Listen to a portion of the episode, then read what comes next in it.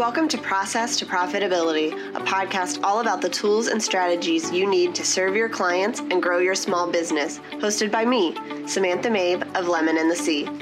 Join me as I chat with creative entrepreneurs and small business owners about how they built and grew their businesses and how you can do the same in a way that fits you.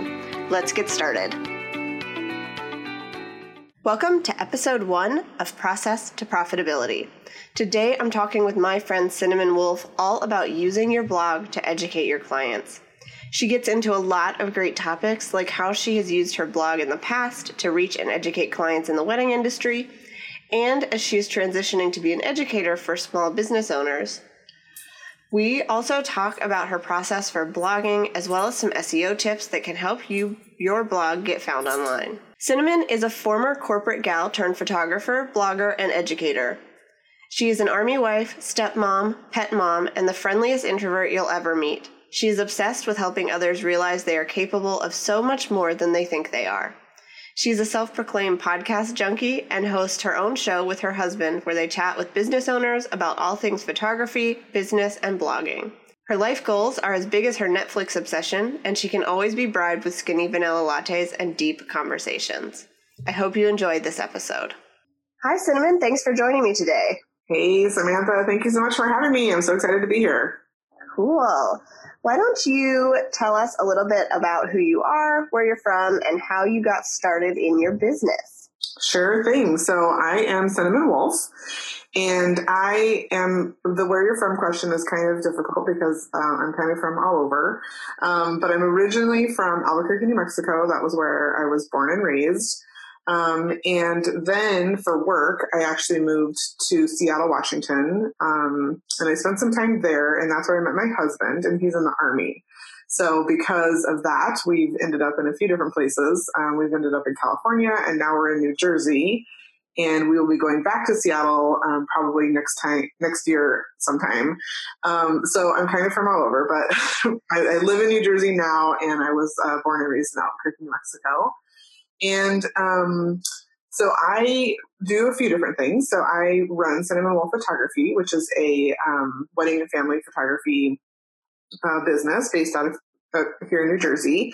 And then I also run an educational site called cinnamonwolfe.co, which is a photography, business, and blogging resource for thoughtful creatives. And how I got started in all of this is kind of a funny story because it was totally like a complete accident. I didn't really have dreams of being an entrepreneur. It's kind of always something that interested me. My dad has kind of an entrepreneurial spirit. But I went to college. I got my master's degree in human resources. I had a career in human resources for a long time. And then when my husband and I moved to California, we moved to a really small little town in the middle of the Mojave Desert that really didn't have a lot of corporate-y type jobs. So I found myself without a job for the first time in a really long time, and I was really looking forward to it. I was like, I'm just going to take some time and just do things that I really enjoy doing. I had a personal blog at the time, so I was going to spend some time doing that. I was going to learn to cook. And I was going to just exercise all the time, and I had big plans. But instead, I ended up getting really bored and ended up going back to work kind of part-time, very relaxed, very small kind of job at the church we were going to in human resources. And I also at that time began becoming really interested in photography. A friend of mine had a camera that she didn't know how to use. So I was like, hey, let's kind of figure it out together. And I just kind of dove in, which is kind of my nature. I really like to just really immerse myself when I'm learning something new. And I started learning all about photography, really enjoyed the creative outlet that it brought me. And then, of course, a lot of people in my life started being interested in the fact that I was interested in photography because I could benefit them. And so I started doing sessions, and I started really kind of realizing that, hey, this could actually be a business that I run myself. I don't have to necessarily work for someone else. And so through the course, of that happening, that's when Cinnamon Wolfe Photography was born. And I spent the couple of years that we were in California, really working to grow that business. And then, we moved to New Jersey, which was a big change and a big challenge. And so I started learning all other sorts of things about how to like really effectively optimize my website. I got into some networking, some groups here in New Jersey, started doing a lot of second shooting for weddings.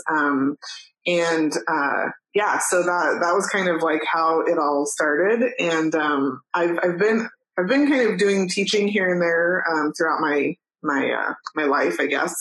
I taught some classes at the University of New Mexico. I taught some classes at Bellevue College throughout my time living in those places. And so that's naturally transitioned me into having kind of a passion for teaching the things that I've learned throughout the past 4 years of my business. And so that's kind of how cinnamonwolfe.co was born. It was born out of the need and the passion that I have to help educate others in a variety of different ways. Cool. I think it's funny that you mentioned that you got bored when you moved to California. Yeah. Because when I moved to Richmond, I spent like 2 days unpacking my apartment and I was going to relax, and I had some freelance stuff lined up, but I was like, I'll get to that in a couple of weeks. Right. And I got so bored after like 2 days. I was like, nope, we're just going for it. Yeah. Yeah. It's so funny how it's, in actuality, it's much different than what you think. You think it's going to be super great. And then you're like sitting on the couch, twiddling your thumbs, like, what do I do now? Yes. And I think that a lot of entrepreneurs feel that way. We just have that spirit of, we want to be doing something. We're not good at sitting around and doing nothing or watching TV all day. Right. Although Netflix is always very tempting. Yeah. Maybe like one day a month sounds really good. Yeah. So I know that you had started blogging on your Cinnamon Wolfe Photography, and now you you do still have that, but you've also moved over to the cinnamonwolfe.co. Correct. And it's funny because I actually read your blog post before I knew who you were. Oh, really? I realized that after the fact. I was like, I have read some of her Squarespace blog posts and followed them. So how have you found that blogging has benefited you as a small business owner, and how can it benefit others? Oh, gosh. Well, how long do you have? Because I really can't say enough about blogging. I feel like it's absolutely had like the hugest impact on my business, and my business would not be where it is today without the focus and attention that I spent on blogging. And all that to say that I don't necessarily ascribe to the theory that you have to have a blog in order to be successful. I think that there's many businesses out there that don't blog at all, that, they go about things a different way, or maybe they have a different business model.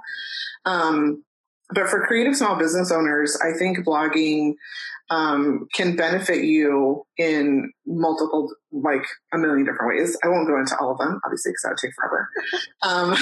But the first thing that I think is important to mention when it comes to blogging is that blogging really allows you to show your expertise and your knowledge on different subjects in a way that's very apparent, right? Like you're writing and showing, pictures or whatever, even if like with my photography blog, yes, I was writing, but the majority of the blog post was my work, my actual photography work.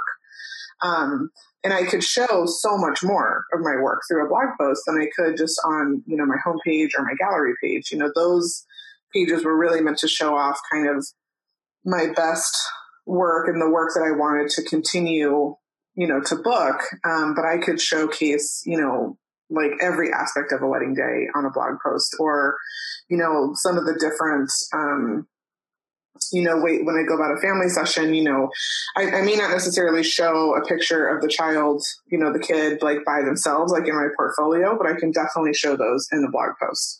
So you really get the opportunity to showcase your work in a broader way, and your expertise, especially if you're blogging on subjects like tutorials or how-to subjects, or even like client education. It really can increase your credibility, with your potential future clients. If I'm hitting a website and I'm kind of, maybe uncertain as to, what this person is offering, and then I go over to their blog and I see, this like treasure trove of information, that's helpful to me. The credibility of that person has just increased, tenfold. which then will, help them, to book you, which is what, essentially what we're wanting, right? That's the whole purpose of being in business, is to get clients, who we can work with, who will, pay us the wages that we're looking for. And so you can do all of that through a blog. There's just so many different ways that you can utilize your blog. It doesn't have to be boring. It doesn't have to be, pages and pages and pages of content.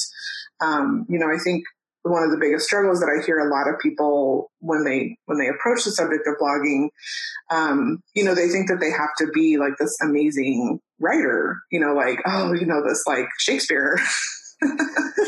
And really it's not, you don't have to be the best writer, in the world. Does it help if you either enjoy writing or feel like you're good at writing? Sure. That's helpful, but it's not, the end all be all. You don't have to be the most amazing writer in the world. You just have to be able to showcase your personality and your expertise. And you can do that in a lot of different ways. Right. So, and I would say that blogging for me, because I kind of skipped over this question, but, everything, all of the business that I got when I moved to New Jersey from California, I would say, it's hard to you can't totally grasp the exact number. But I would say probably 65 to 70% of that came because of my blog, because people were either finding me on Google, because I really was concentrating on, optimizing my posts and, trying to get found for certain search terms. Or it was because of me showing my knowledge and expertise on various things like blogging or Squarespace. You mentioned that you saw some Squarespace posts. I spent a lot of time when I first got to New Jersey talking a lot about Squarespace because I love Squarespace. I've been using it ever since I started my business. And I tend to be kind of one of those people who's really into tech. A lot of people don't like that part of their business, but I really do. I enjoy figuring things out. I enjoy tinkering and figuring out how things work. And I really enjoyed doing that with Squarespace. So I started just writing blog posts on how to do things in Squarespace that people didn't know how to do. And because of that, I've gotten quite a few clients who've needed help with their Squarespace websites. So it's through those things that you can really start to draw clients into your business by showing them, the level of expertise that you have and just the credibility that you have as a business owner. And you mentioned that you were able to optimize your posts for when you moved, but I think blogging is huge just in general for SEO and getting found on Google. Yep. I get asked that a lot from my web design clients is how can I improve my SEO? How can I get to the top of sort of those search result pages? Mm-hmm. And I say some of it is time. Some of it is doing the things that Google wants you to do. But a lot of it, you have to have the content. You have to be helpful and sharing knowledge that people are looking for. Mm-hmm. Exactly. Yeah. Google likes words and words live on your blog. They don't live as much on your homepage or your portfolio page or your about me page. They are there, but that you can only book so many. Right. Yeah. Awesome. Yeah. So how can listeners find topics for their blogs that are going to serve their clients, but also be something they actually want to write about? I feel like it seems like it's a hard balance because we're afraid that either we have to talk about really boring things that our clients would like or things that our clients are going to be like, that's weird. Why are you talking about that? Yeah. So I think that when you're looking for topics, the number one thing you really should be thinking about is, will this benefit my reader or my potential client?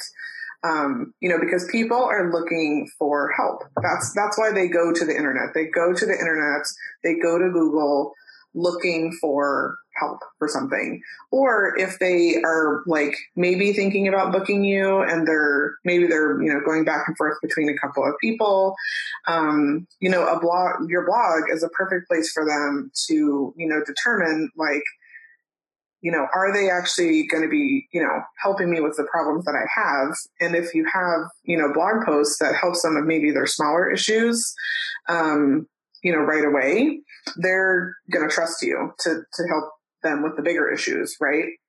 So, one of the things that I like to to tell people who are kind of struggling maybe with thinking of blog topics or not knowing what to write about, especially if those people already have some clients. You know, this might not work if you're just like brand new and like starting, you know, your business from day one, which you probably would want to wait a little bit to start a blog anyway. But think about the questions that your clients are asking you. So as you're working with a client and they're asking you, you know, questions about, you know, whatever they might be asking you about.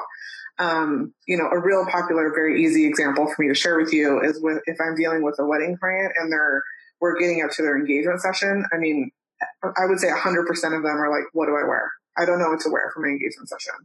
How do I get ready? How does this all work? You know, they don't know, right? This is the first, hopefully, or maybe, it doesn't have to be hopefully, but I mean, it could be the first time they've ever done this.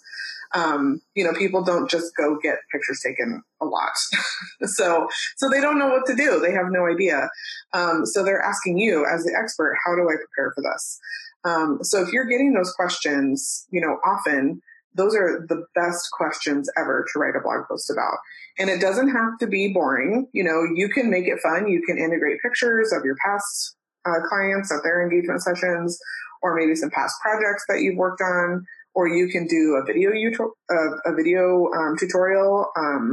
You know, I'm just trying to think through like other subjects that people might be wondering about. But yeah, like those pain points that your clients are asking you about, that you are kind of tired of writing in an email, but like back to them, this is how this works. This is how you prepare, blah, blah, blah, blah. Send them a link to your blog post instead, you know, and you can make the blog post really meaty. You can spend some time, maybe even more meaty than what you would have put in the email in the first place.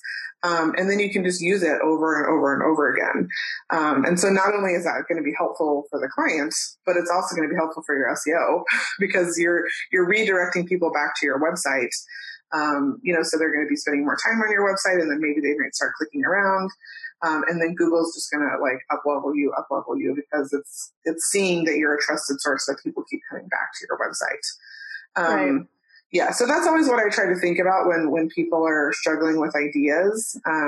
You know, what you said is true. It is a fine balance in, you know, what do my clients want to hear and what do I actually write about, want to write about. And I would hope that those would be kind of in line, you know, that the things that your clients are asking questions about are things that you either know really well or that you have, you know, really strong opinions on, you know, that you want to help them out with. Right. Yeah.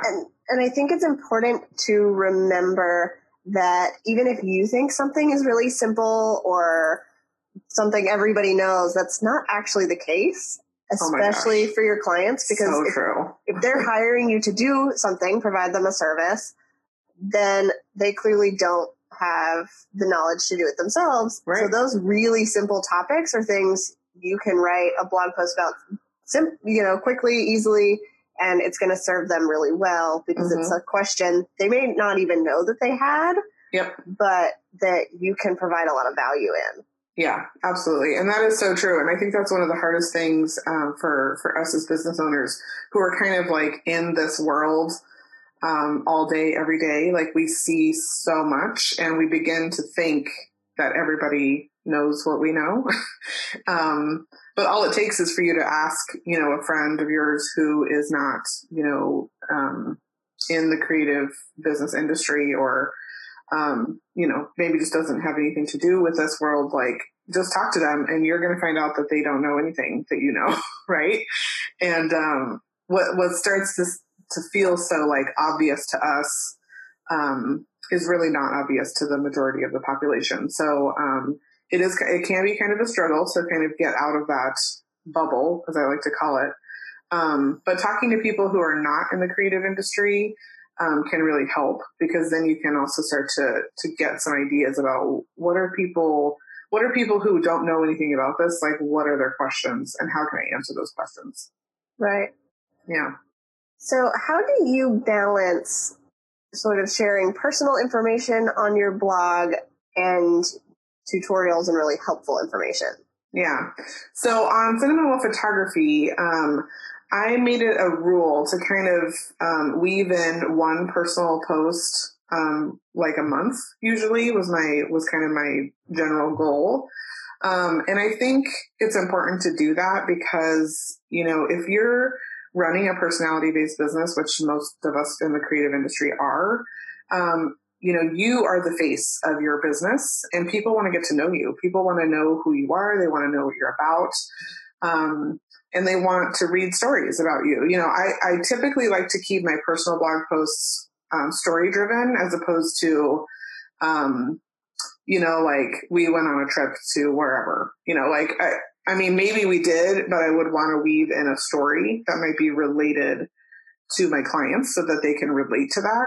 As opposed to just kind of giving an update on, you know, what I did this weekend or whatever.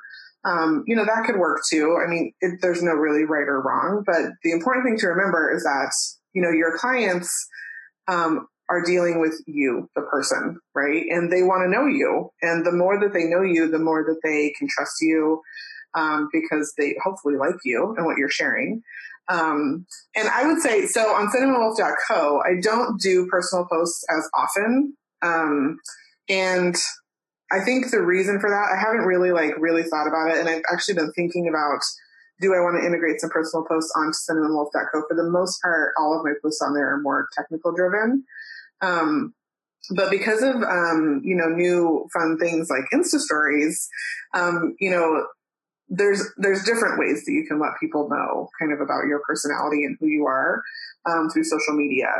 So I've been focusing more lately on, you know, kind of sharing some of my personal life and, you know, like my dog and me and my husband and we kind of have more fun on Insta stories as opposed to me sharing, you know, a lot of personal information through my blog. I'm not totally opposed to it, but I haven't really like gone down that road with cinnamonwolfe.co just yet. But part of the reason for that is with my photography business, you know, I'm dealing more with couples who are probably, you know, I mean, obviously they're about to get married. And so sharing personal information about me and my husband, you know, that's very relatable to them. Stories, you know, about my first year in marriage or, you know, 5 lessons I've learned, you know, those type of things are very, or the story of how me and Paul met. I have a whole series of blog posts that go through, you know, how we met and kind of our first date and all of those things, because those are very relatable to couples who are about to get married. So yeah, I think I kind of just rambled on there, but that makes sense though, because you're looking at who it is that you're trying to talk to and figuring out how a personal story might be able to relate to them. So on a wedding blog, it makes sense to share about your wedding and sort of your life together. Whereas on a business blog, maybe those stories are more related to how you started your business and business lessons that you've learned. And it's still your personality and your life, but it relates back to the audience who is actually checking it out and trying to learn from you. And you made a good point about social media. There's a lot more freedom to share things there that can be more personal. And that's what people expect on those places. So if you share a picture of your kids or your dog, that's not going to feel really out of place. Exactly. Right. Yeah. If I were to throw a post, you know, into cinnamonwolfe.co right now, that was like, you know, Paul and I's weekend, like it would feel weird because it just doesn't really fit in with the other content. You know, but I do, and I will say this, you know, I am trying to incorporate more and more video into my blog posts, for a couple of reasons, because video is just popular now. Everybody's kind of interested in video and you are able to showcase your personality through video as well, even though you may not be talking about like personal subjects. If you're showing your face and your, you know, your inflection and, you know, I like to kind of joke around a lot, you know, I say silly things.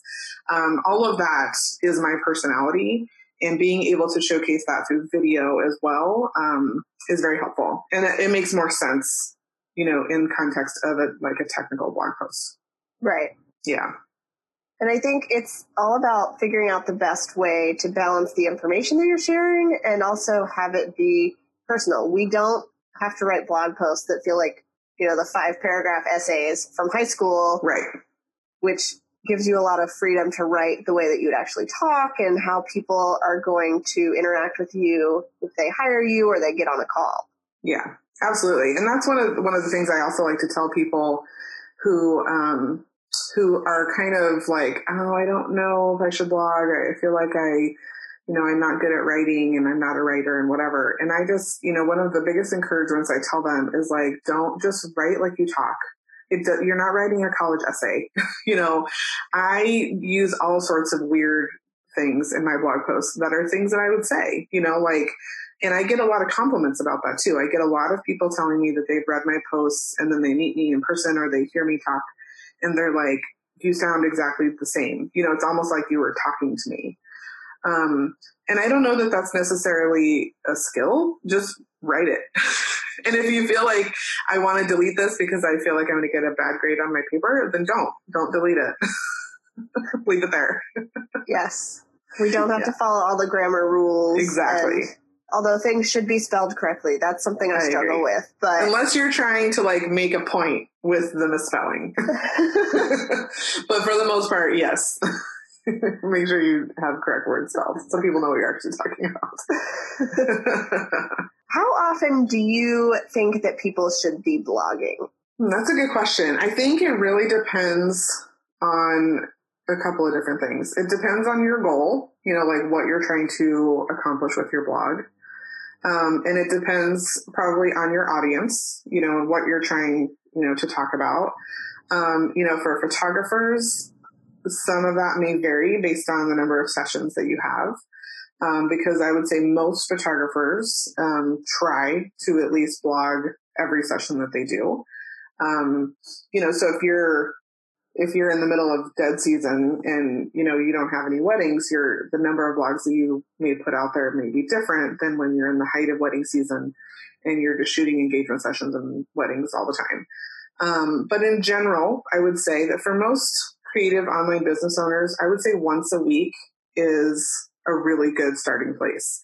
And if once a week even feels maybe overwhelming, go twice a month. And make it consistent. That's probably more important. So if you decide that you're going to post once a week, pick a day Monday through Thursday, because those are the best blogging days. And always post on that day and try to do it at the same time, which, with every website, platform out there, you can typically schedule your blog posts ahead of time. So you don't really have to worry about waking up in the morning and posting the blog post. You can just schedule it. But yeah, so if you're going to be, picking once a week, which I would say, again, is a good starting place, choose Tuesday mornings at 8 a.m. And that's when you're going to blog every single week. And you also want to make sure that you are really focusing on, like I said, it kind of depends on what your goals are with blogging. But if you are going to be only posting once a week, try to make that post substantial, make it meaty. Give readers a lot to look at. Don't post once a week and only have it be 2 paragraphs. You want it to be relatively substantial. So if that is feeling overwhelming to you, then like I said, knock it down to twice a month, and then make sure that you're focusing on all the different things that you want to hit in that blog post, and then make sure that it's optimized. So, we're really looking at, quality over quantity in this, instance, because Google is really going to prioritize that good quality content. Google's not going to care if you're pumping out 5 posts a week and nobody cares about what you're writing about and none of that content is helpful. Google's going to prioritize you. Even if you're doing once a month, I know some big time, bloggers and content marketers who post once a month, and those posts are intense. It might actually take you a month to read them, but there's so much good, valuable content in that one post, that people, keep coming back to and people share, that Google's just automatically going to up-level that, because it's actually providing answers that people are looking for. So, don't get hung up on, I feel like I need to be posting, 4 or 5 times a week. That's really hard to do unless you have somebody helping you, somebody that you're outsourcing, different things to. So definitely try to keep it, I would say consistent is more important, and substantial is probably the next biggest thing you want to be paying attention to. Yeah. So you mentioned optimizing your posts. Do you have any tips for people who aren't sure how to get started with optimizing their posts to make it easy and not feel like really intimidating and getting into the nitty-gritty of the details? Yeah, definitely. So I would say there's three main things that I would focus on when you're thinking about optimizing your blog post. And the first one is to make sure that your URL has some keywords in it, or that it's a keyword-rich URL. And if that sounds like complete Greek to you, let me help you understand what that means a little bit. So when you're thinking about being found on Google for a thing, for a certain thing that people might be typing into the search bar, that's a keyword or a keyword phrase. So, you know, for me, that might be like New Jersey wedding photographer. So if I'm really wanting, you know, Google to return my website when somebody types in New Jersey wedding photographer into Google, then those are the keywords that I want to start thinking about. Now, you might want to think about, you know, and again, this is very different, and keyword research is a whole, you know, big other topic. But you want to make sure that whatever those keywords are that are related to what's in your post, you want to make sure that it's, you know, you don't want to just include keywords that have nothing to do with what you're actually writing about, because then, you know, maybe your post is returned and then it has absolutely nothing to do with what the person was searching for. And so Google's going to be like, that's not going to work. Yes, Google's smart. It knows. Yes, it knows. It definitely knows. And we've been there too, right? Like we've searched on Google and clicked on something that had nothing to do with what we searched for. And so that's frustrating to us, right? Yep. So you want to make sure that you're kind of thinking through the experience of the person who's looking for that thing. And so those keywords, you want to make sure that those keywords are in the actual URL of your blog post. That's probably one of the biggest ways that you can optimize your blog post. One of the second ways is to make sure that any images that you have in your blog post also have what's called alternative text or alt text attached to them. And you add that alt text in a couple of different ways based on whatever platform you're working with. And that alternative text is basically like, what's a good way to describe it? Kind of like a way for Google to read the image, because Google can't see what is on the front of a JPEG image, right? It doesn't know what the image is about. And so we, as blog post creators, have to go in and tell Google what that image is. And we do that through the method of alternative text. So if you have a picture, I'm actually looking at a picture of a couple on my wall right now, an engaged couple that I have a picture hanging up. You know, Google doesn't know what's on that image. So I might, you know, type in the alternative text, engaged couple sitting in front of a barn wearing blue shirts, because that's what the image is. Or I might include like romantically looking at each other or something like that. Because that's a way that you can tell Google what that image actually is, which will help you in search results as well.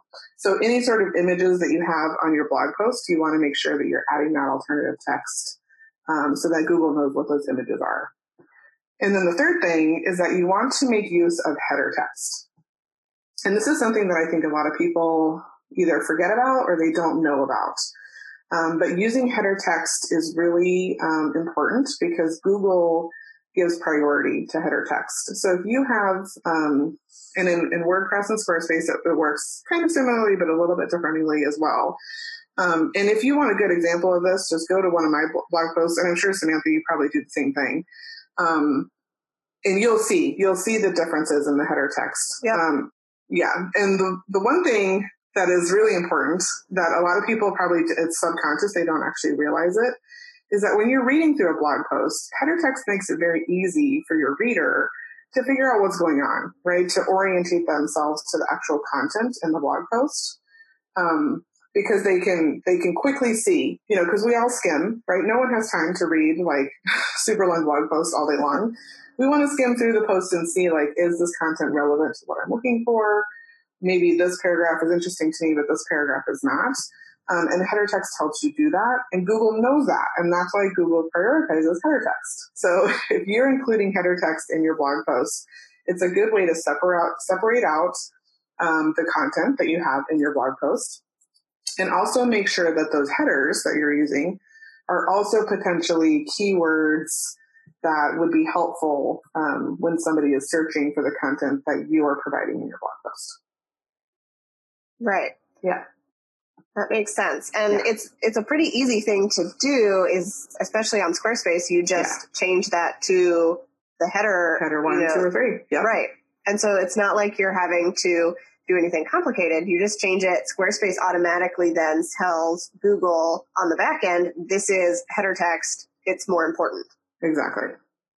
Yep. So I definitely recommend that for every blog post.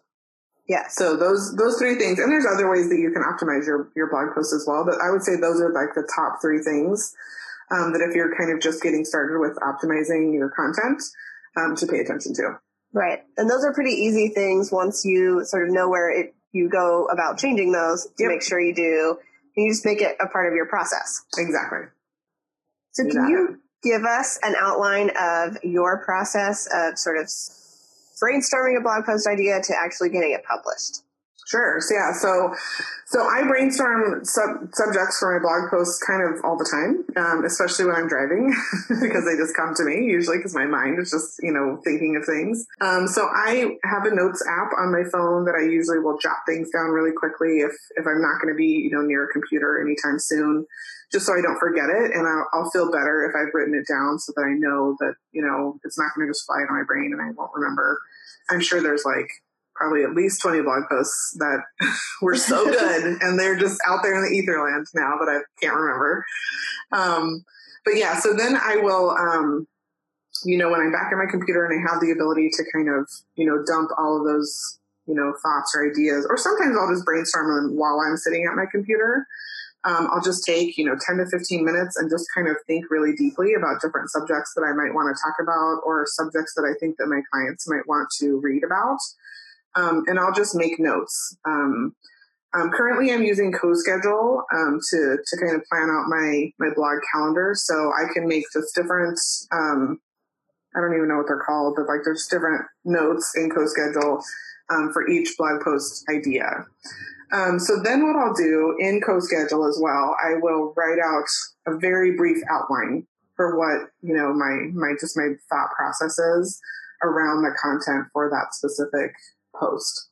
And that's super brief. Literally it's maybe 5 bullet points of what I might want to actually flesh out in that actual blog post. And I'll do that probably for, quite a few different ideas all at once.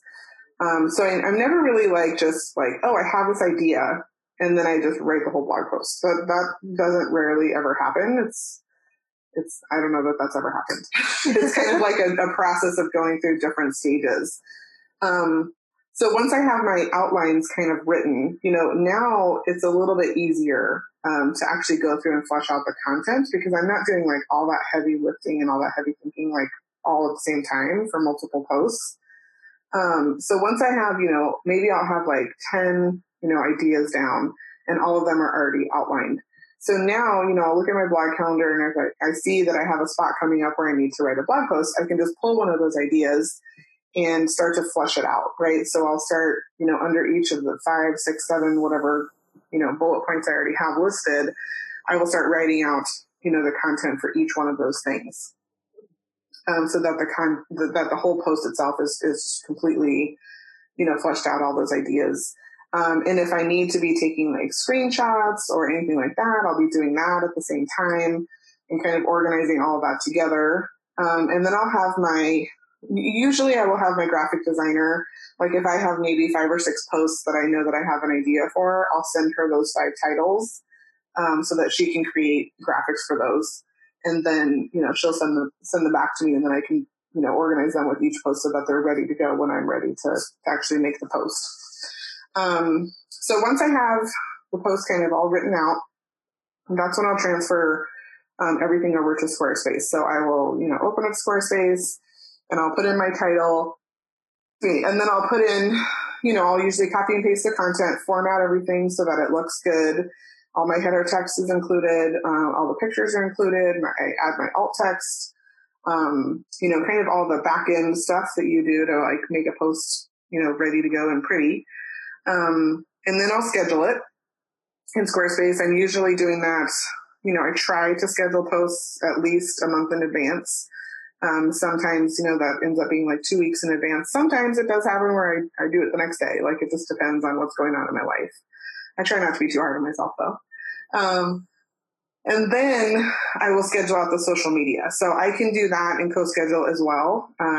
So I will copy the link over, and then I'll make, you know, kind of the prompts for my social media that are going to be associated with that post. And it's really nice in CoSchedule because it just posts everything out for you. Like, and it will do, you can make a schedule for it so that it will do it that day, the next day, 2 weeks from now, a month from now. Like, you can all at once. So you don't have to like go back, which is really nice. And then I just have everything scheduled and ready to go. I'll then usually post, I'll schedule a picture on Instagram as well. That's related to the blog post. So I don't have to think about that on the same day either. Like, oh, what was on the blog today? I can't remember. What do I want to put a picture of? I'll try to do that ahead of time as well. And then, you know, when the day comes, it's, you know, I'll try to, you know, check everything to make sure everything posted out correctly. And then I'll just engage with any comments that come in through social media. It makes it easy to not have to rush at the last minute. Yes. Yep. So true. Yeah. And then if you have all your ideas written down and you're writing out one of them, this happens to me a lot. I'm like, I'm not actually feeling inspired by this idea. I'll just switch to something else. Exactly. Yeah. That's kind of the beauty of having lots of different ideas in front of you, because, you know, and there's nothing wrong with that. We've all been there. Like, we think of an idea and we're like, oh, that could be really good. And then when you're sitting down in the moment to do it, you're not feeling inspired by it. Exactly. And so it's hard to really put some time into it because you're just like, ugh, I'm not feeling this right now.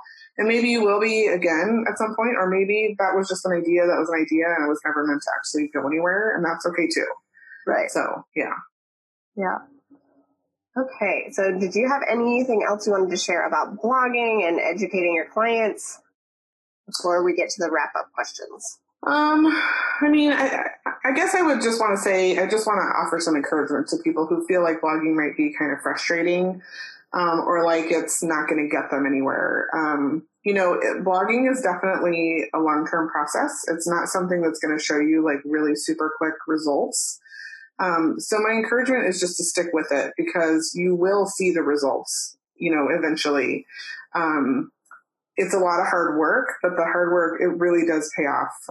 You know, I would say right now in my time in New Jersey, we're almost 2 years here in New Jersey. It'll be 2 years in July. But I would actually say it's been really interesting the past probably 4 months. Every single inquiry that I've gotten for a family or wedding session has been through Google. Every single one.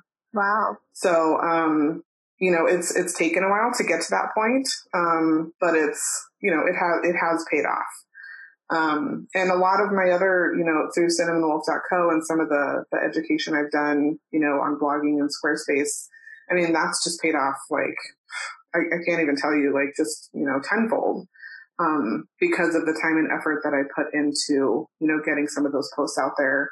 You know, into Google, into Pinterest, so that people can find me. So stick with it. Yeah, that's my encouragement, is just stick with it. It will pay off. Try not to get too frustrated. If you get frustrated, just send me an email and I'll encourage you. Yeah, that's good to know, especially like if you feel like you're not getting comments and people aren't reading. Yeah. It always surprises me when somebody will come back and say, oh, I've been following you for years since you started. And I'll be like, I did not know that people even knew I was out there. Right. Yeah. And it's interesting. I would say that it's a trend lately that people are not commenting on blog posts as much as they used to. You know, definitely I feel like a few years ago, it was a much bigger trend to comment on blog posts, and it's not as much now. So if you're not getting any comments, you know, don't get too frustrated. Like, pay attention to your Google Analytics. Like, that will show you a better picture of how many people are actually landing on your blog posts and reading through them. Don't get frustrated if you're not getting comments. Yeah. Yeah. Good. Okay. So why is serving your clients well so important to your business? Oh gosh, because then they tell their friends. I mean, yeah, you know, I always look at, you know, and I've had a lot of, you know, I've spent a lot of time working in customer service jobs throughout my years of working, you know, and then being a business owner. I think it's just, you know, and we've had those experiences where we've, you know, gone somewhere to buy something or do something and we've been treated poorly. And, you know, those experiences, they stay with you, you know, and they create a lot of negative word of mouth for sure. Like, I can't remember the exact statistic, but I remember reading somewhere that, you know, people will share a negative experience with a business like 10 times more than they'll share a positive one. You know, and that I think, you know, not only does it drive me, but also just treating people like you want to be treated, I think is just, it's an important way to live, you know, just in general. You know, that's kind of how, like, kind of my mantra in life is, you know, like, well, I can't complain if I'm treating people, you know, poorly and then they're treating me poorly back. Like, you know, you kind of get what you put out there, you know? So, you know, serving your clients well, you know, not only does it make you feel good because it feels, you know, you feel like you've done a good job. But you've made them feel valued, you've provided them a good service, and you've given them a reason to, you know, talk you up with their friends, people that they know. You know, they'll share about, you know, the great experience that they had with you, especially if you do, you know, some stuff that's kind of unique or out of the box. You know, that makes it even more likely that they're going to share about you. And it just makes people feel good, you know. So, and I think that is just really super important to when especially when running a business.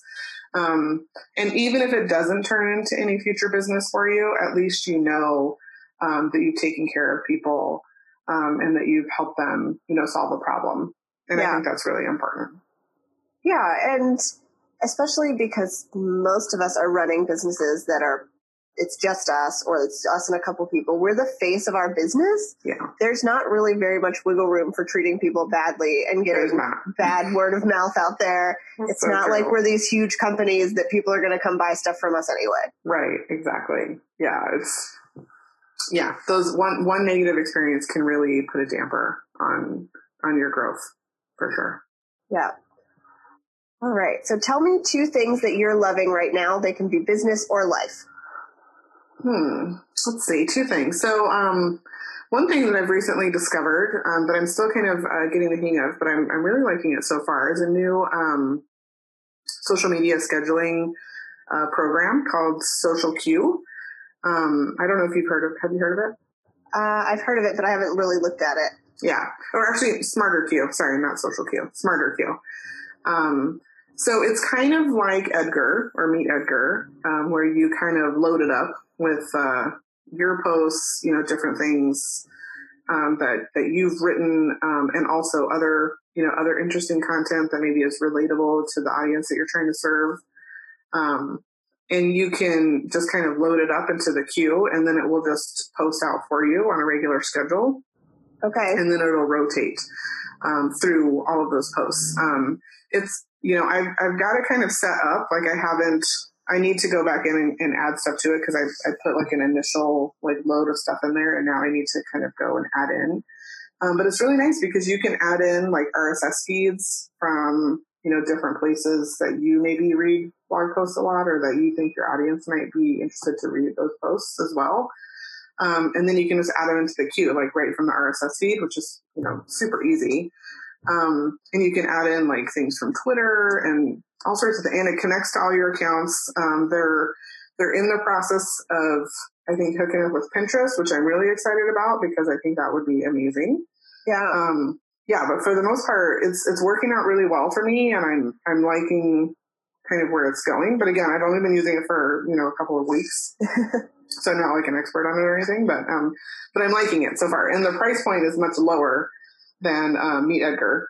Okay. So that'll be interesting to see, you know, kind of how that plays out, because I think it does essentially the same thing. So right. Let's see, what else? I also, you know, Todoist. I'm a huge Todoist fan. I feel like Todoist doesn't get a lot of love in the creative industry. And I'm not sure why, because I love it. I think it's great. You know, it's a task manager, basically. And it's very simple. It doesn't have a lot of bells and whistles, which I think is one of the reasons why I like it so much, because it doesn't like distract me or confuse me. I can create projects. You know, I have a lot of different things that I am working on, so I can create different projects that have specific tasks in them.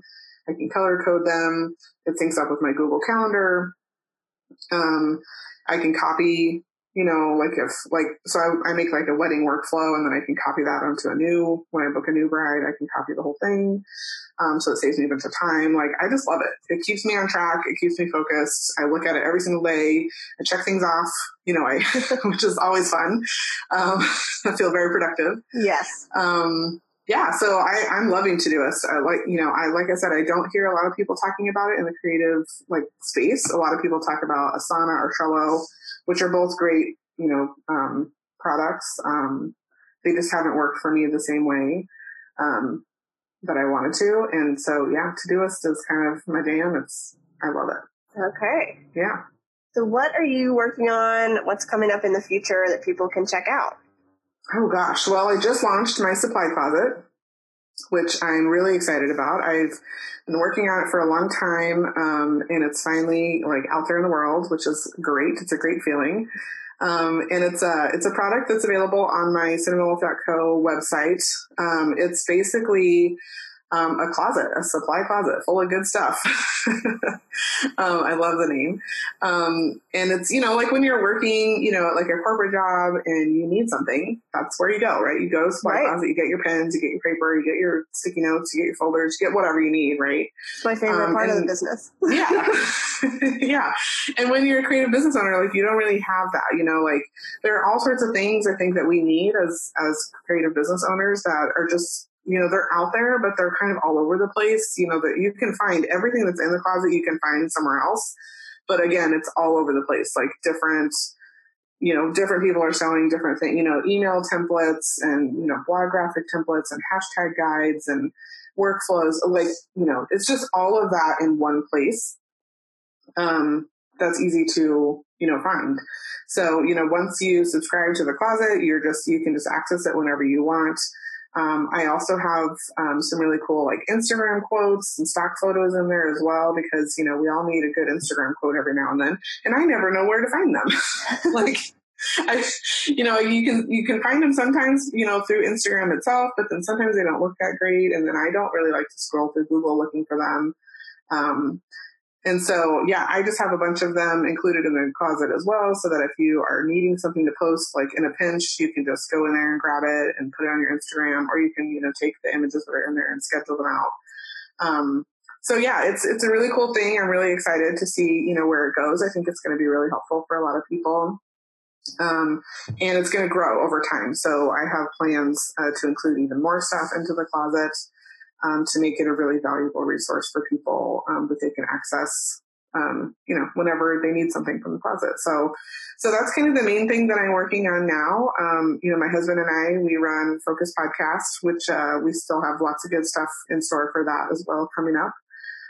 So we're excited about that. And, you know, like I mentioned before, you know, we're going to be moving probably within the next 8 to 9 months. And so that's kind of on the forefront, and we're thinking through, you know, what that looks like from a business perspective and getting transitioned and finally settling down. We haven't, you know, been settled really since we got married. And so that's going to be kind of new and exciting, and we can't wait.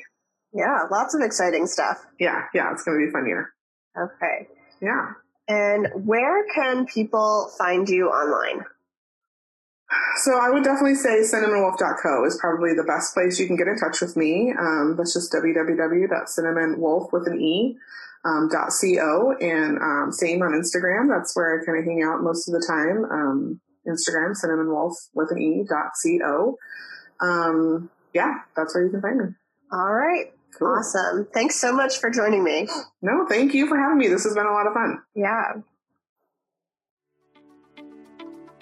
Welcome to Process to Profitability, a podcast all about the tools and strategies you need to serve your clients and grow your small business, hosted by me, Samantha Mabe of Lemon and the Sea. Join me as I chat with creative entrepreneurs and small business owners about how they built and grew their businesses and how you can do the same in a way that fits you. Let's get started.